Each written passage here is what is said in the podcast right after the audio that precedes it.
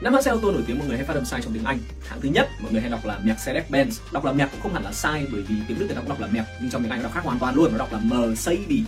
Mercedes. Mercedes-Benz. Hãng thứ hai người Việt hay đọc là Porsche cũng không hẳn là quá sai mọi người chỉ cần đổi chữ chờ thành chữ sờ. Porsche. Porsche. Porsche.